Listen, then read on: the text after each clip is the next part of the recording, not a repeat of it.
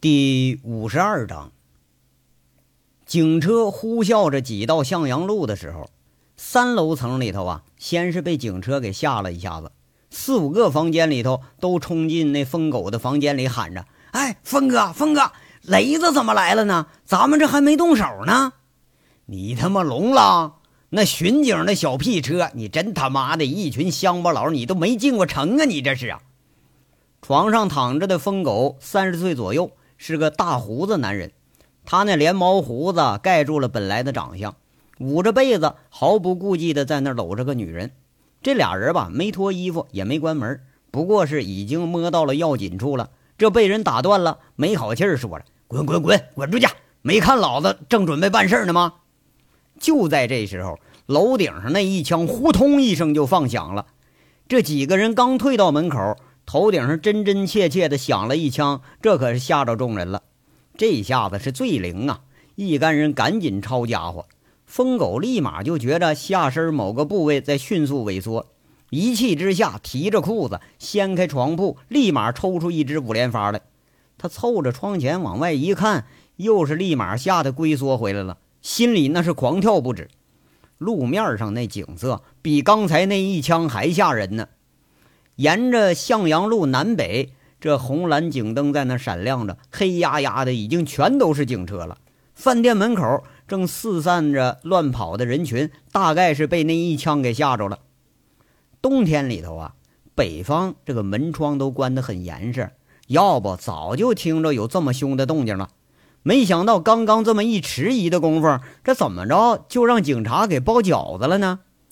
要说疯狗啊，这脑袋乱转。你说就是啊，咱们这是什么也没干呢？这是啊，哎，难道说以前有哪个案子犯了？这枪声同样吓住了警察。巡警培训教材第一章第一节的内容：遭遇持枪歹徒行凶，应急的最佳办法卧倒。于是，好多人下意识地扯着嗓子大喊着：“卧倒！”这句话是真灵啊！其实都不用喊。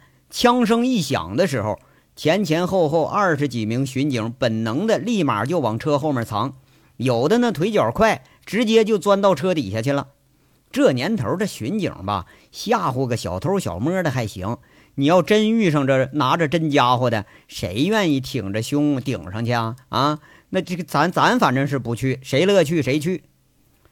这楼底下的警察心虚呀，他毕竟是没配枪，没配枪，咱咋执法呀？楼上的人更心虚，毕竟全拿着枪呢，拿枪可犯法呀！大哥，这怎么办呢？这这来来来这么多警察，哎，大哥，这不是抓咱们的吧？操他妈的，是谁在背后捅咱们一家伙吧？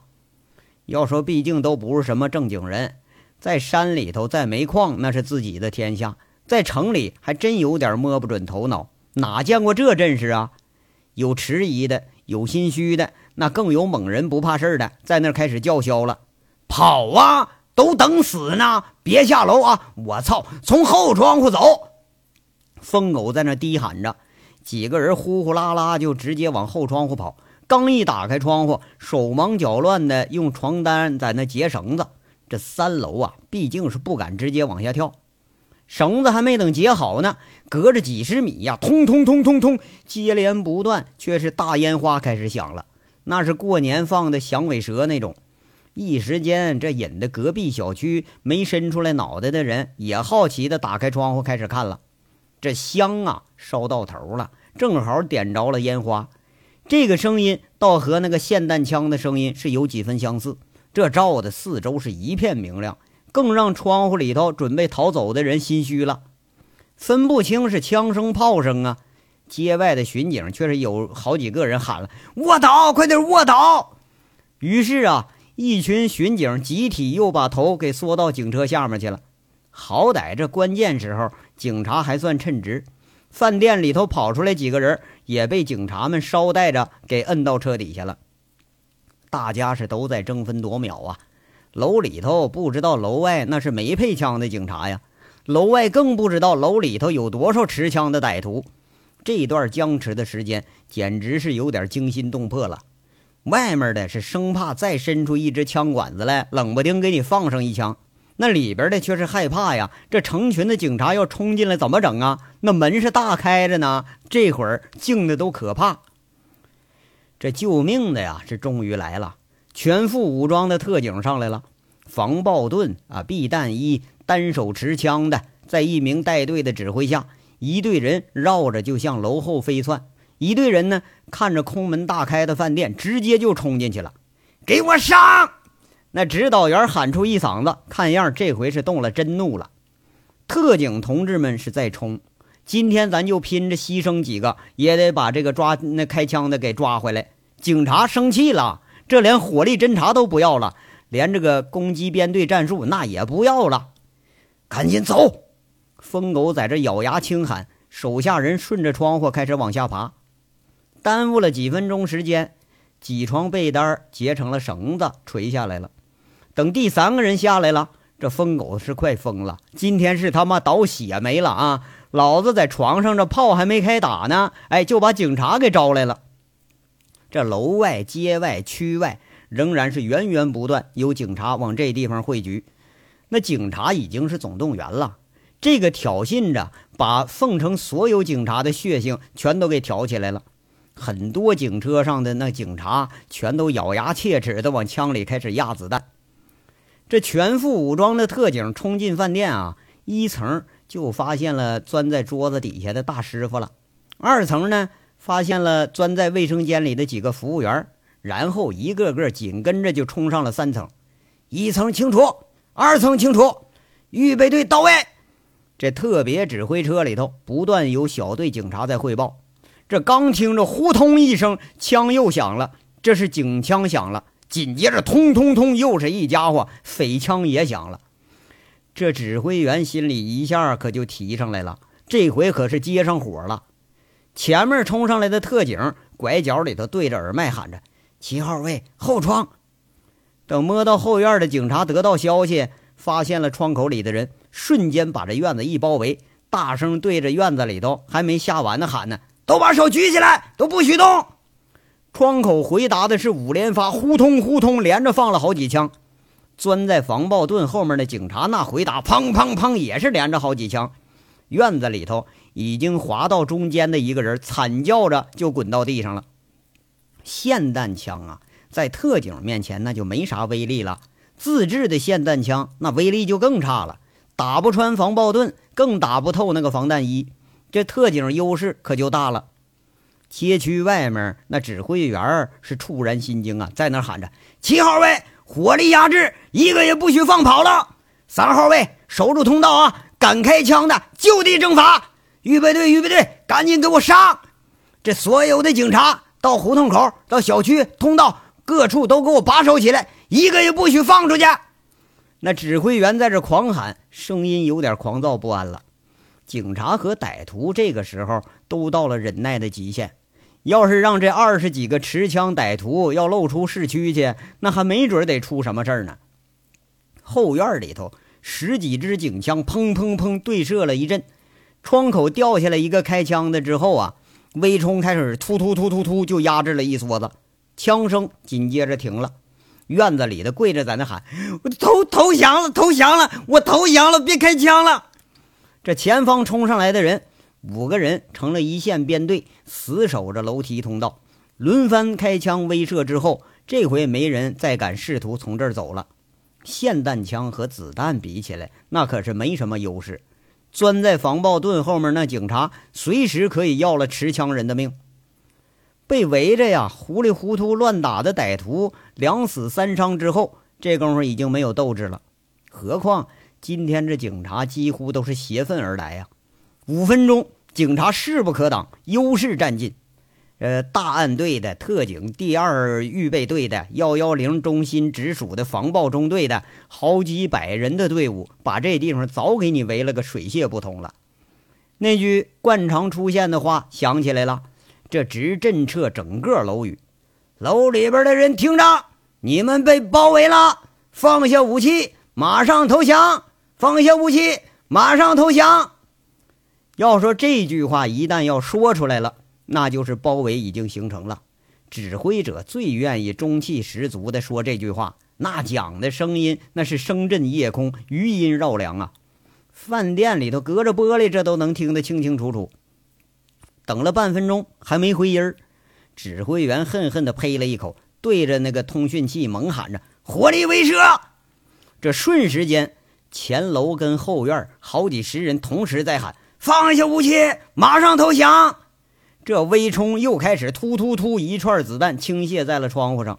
这个时候需要的就是打消反抗者的最后抵抗意识。这形势开始一边倒了，楼里头已经被打死两个人的疯狗这一伙，看看手下个个都是直愣愣的盯着自己看呢，握着枪的手在发抖，扣着枪扳机的手指头也在发颤，却是做鬼他都想不通，这是咋回事啊？怎么着啊？这些警察哎就把自己这一干人就给包围了。那怎么着？俩兄弟这就挂这儿了。大哥，这怎么办呢？对对，大哥，您赶紧拿个主意啊！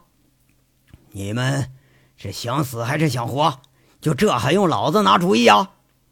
疯狗看了看，苦着脸儿叹了口气，说了：“哎呀，投降吧，反正咱们是什么也没干，大不了蹲两年吧，总比当个糊涂鬼强。”枪口这回垂下来了。一干悍将的枪口全都垂下来，这脑袋也跟着垂下了。窗外那是几百名警察在这包围着呢，你要再开枪，真是等于找死呢。楼道里头大喊了几声啊，我们投降！然后十几支霰弹枪、自制枪、制式枪支哗啦哗啦就扔了一地。双手给我举高点，五指给我撑开，一个个走过来，快点，要不然就地正法了。已经稳操胜券的特警冷冰冰地喊着，枪直指着门口。话说另一面啊，这高速路上已经驶出了凤城十几公里的一干人，正在那得意的听音乐呢。哎呀，我操，真他妈过瘾呐！凤城警察，我看全给调出来了。贼六挺高兴，在这念叨着。那二郎腿呀，搭着车的副驾驶前台，他没见过这阵势啊。这回有点兴奋过头了，哎呀，悬呐，真悬呐！我说哥呀，你干这事儿可太悬了啊！让警察要把你提溜着，或者是三楼那群人要把你给抓住，那可都没好啊！金刚经历的事儿多，他很客观的说了一句：“嘿嘿，他们想堵我，那他也得有堵我的本事啊！这你就不懂了啊！如果说要没有你接应。”我会若无其事的把车给放到饭店门口，然后大摇大摆从胡同里头我走出来，就像被惊了的客人一样，回公安局做个笔录，反正谁也没看见我。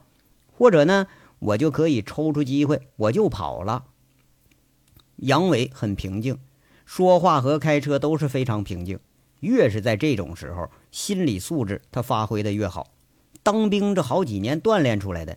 比这再大的场面，那他都不在话下。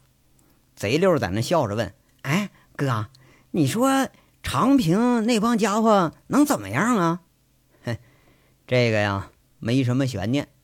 不管他们开不开枪，警察都会搜查饭店。一查，他们就没跑。他们啊，是出不来了。要是谁敢当着几百警察开枪，那你们说会是什么后果呀？”杨伟笑着在那说。想起自己最后一枪，又补充了一句：“不过我估计呀，枪肯定是开了。长平这帮黑煤窑子上的，差不多都有案底子，见了警察就心虚。警察今天是如临大敌，比他们更心虚。哎呀，可惜呀，这还没打过照面呢。结果很明了啊，瞎狗出来找屎来了，这不是啊？哎呀，厉害呀！”金刚和贼六都是忍不住竖起了大拇指，一脸的羡慕。六啊，你给光头骡子打电话啊，让他把剩下几伙的落脚地、掌握的犯罪事实都给他捅出去。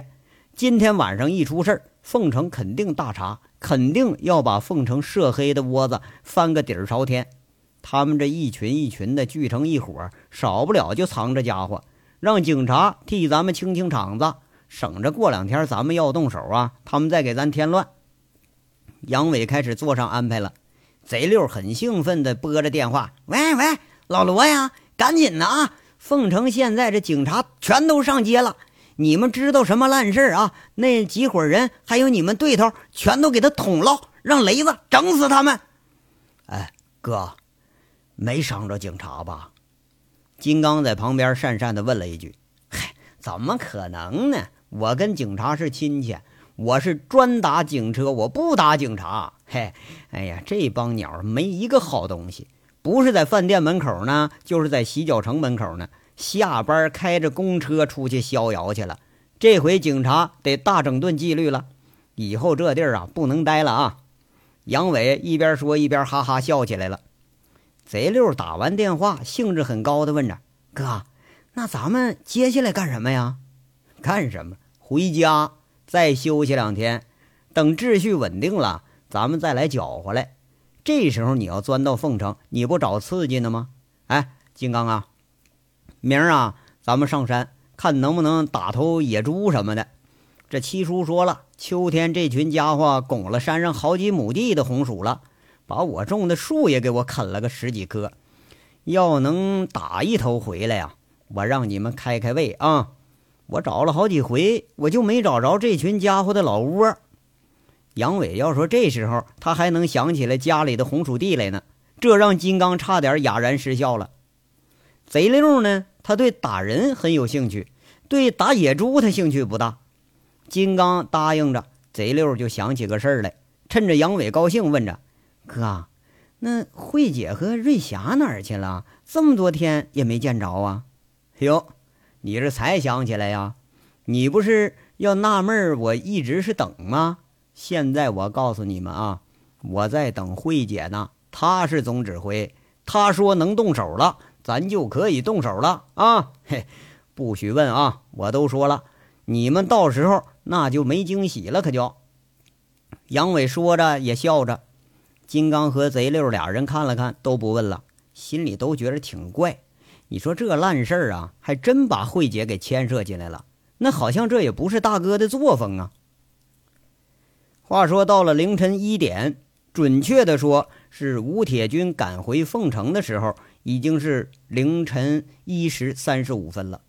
向阳路枪战现场还是被封锁着呢，一队队警察正忙着取证。除了缴获的武器，在厕所里头、床铺底下、窗台上、院子里乱扔的，一共是缴获回来了二十一支霰弹枪、一支制式手枪、四管硝铵炸药。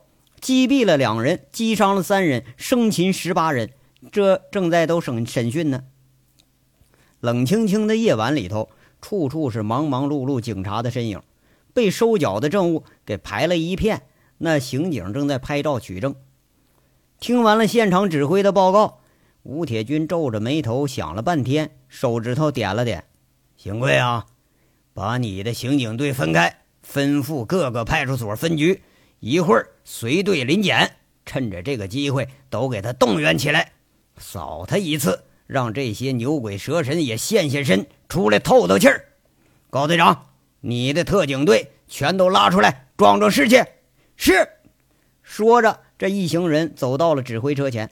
吴铁军架着步话器喊着：“我是凤城市公安局局长吴铁军，现在我命令特警中队、公安刑警大队。”各分局、各派出所、各治安协警队、各巡逻中队全体动员，彻查辖区内的歌城、洗浴中心、舞厅、棋牌室等娱乐场所，彻查辖区内一切的暂住人口，对涉黑的、涉毒的、涉枪、涉暴、涉黄以及有以上可疑行迹的人，可以暂时拘押审查。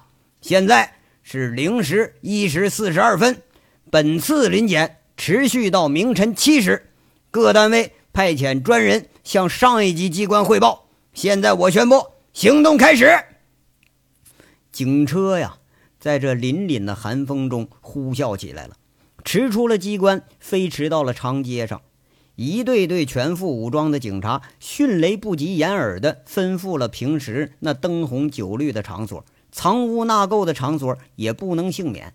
压抑了一夜的警察，终于有地方发泄了。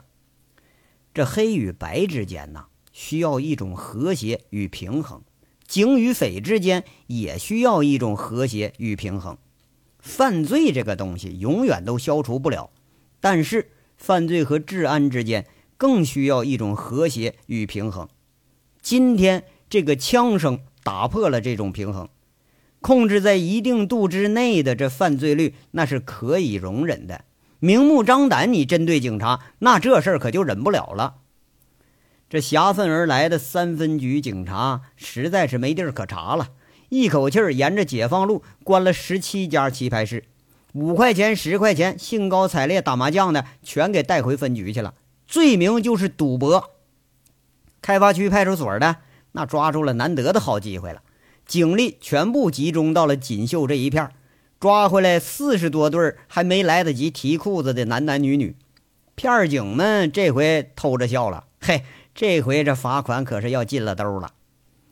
行动开始之后半个小时，幺幺零指挥中心突然接到了匿名举报：三元里某洞聚集着一帮子打砸抢的东北人啊！英雄台某处就几个居所藏着一批假烟假酒，那贩烟的都私藏着武器。玉儿美的黑保安正在哪个哪个地方聚赌呢？那有了举报了，有了这类黑吃黑、黑拱黑式的举报。幺幺零指挥中心丝毫不怀疑举报的正确程度，那一赶上临检呐，黑道的同行就会互相拆台，让警察来捡便宜。那果不其然呢，七八项举报的内容没有一项落空的。凤台分局的警察们光在三元里抄了的窝点，就抄出了七十余把管制刀具和两把自制的短枪。英雄台派出所收获更多。这次是越俎代庖了，查了一车假烟给干回来了。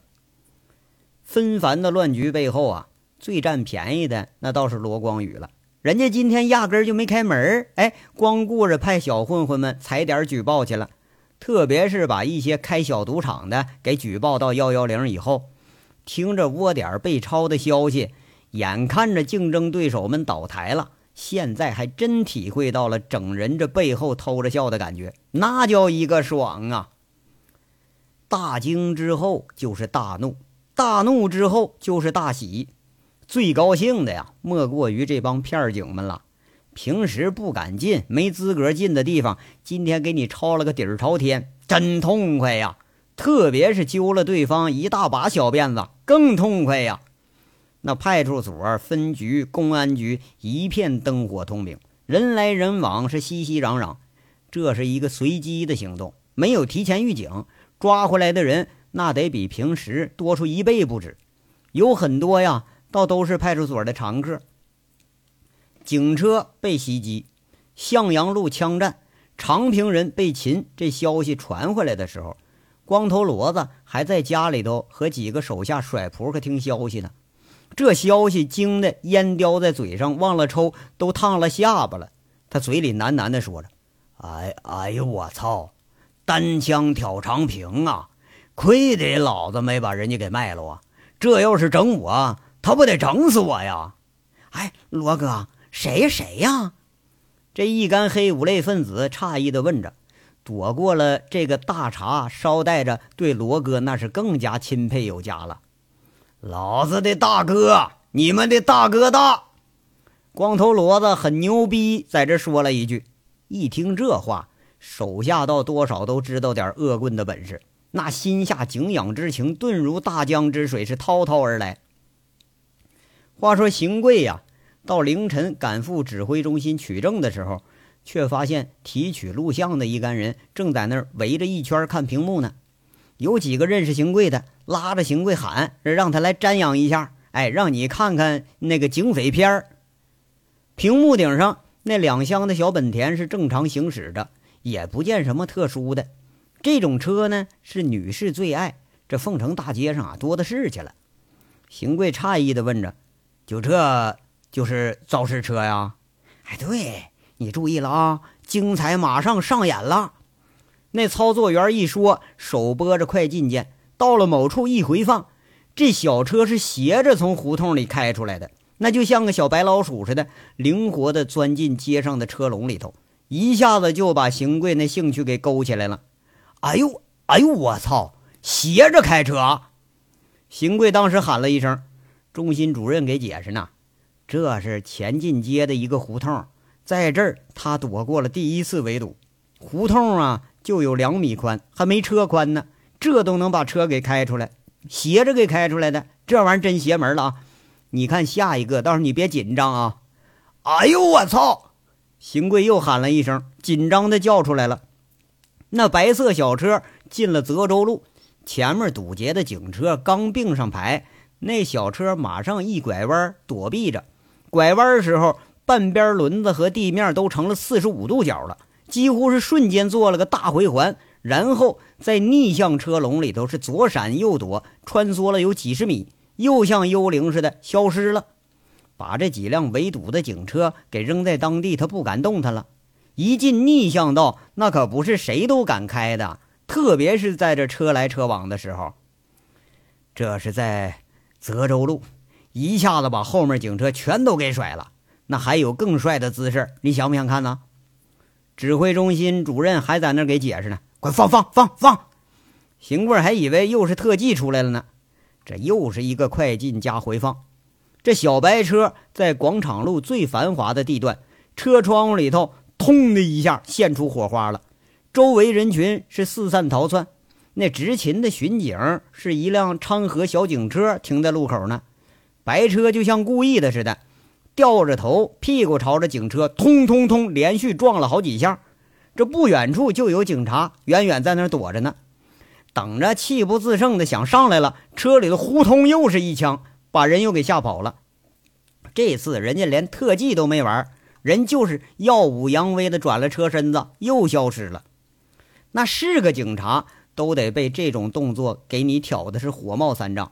这哪是耍特技呀？这就是耍流氓啊！你欺负巡警们没带枪啊，邢队长，这什么感觉？人抓住了吗？主任把录像交到邢贵手里了，揶揄的问着：“哎呀，这抓了十好几个，正查着呢。这小子逮着了，非得他妈关他一辈子。”邢贵在那恨恨的说着：“嗨，我看呐，人家压根儿就是来路上训练来了。嘿，你看啊，得亏是还还没有人员受伤。”主任感觉这事儿还挺释然，嗯，没有受伤。是啊，这人好像他就是仇恨警车，不恨警察，还鸣枪示警呢。主任又给解释一句：“哎，这个邪门了啊！”邢贵摇摇头啊，知道也查不出什么结果来。不过这个结果好歹总算是松了口气。到天快亮的时候。弹道检验确定，二十一支霰弹枪中有一支是昨天晚上袭击警车的那个匪枪，其中一支制式手枪是长平三年前国道劫持案的枪支。二十二支枪有十八支枪找着主了，剩下那制式手枪、炸药还有几支霰弹枪，却没人承认那是自己的东西。这又是一场旷日持久的较量。负责案子的鲁知青。直觉着这伙人肯定还要有更大的预谋。你这么强大的火力，到凤城抢家银行那都不在话下了。一直到天亮，从一个年纪不大的嫌疑人身上给突破了。让鲁知青吃惊的是，这伙人来长平的目的居然是找人。要说这找谁呢？不知道，人家跟着峰哥来的。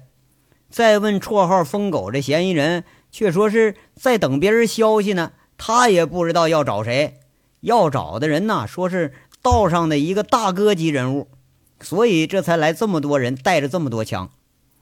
那把扔在窗外的手枪，赫然出现在证物里头，让他指认的时候，这人当时吓住了，一口咬定是死了那两个人的。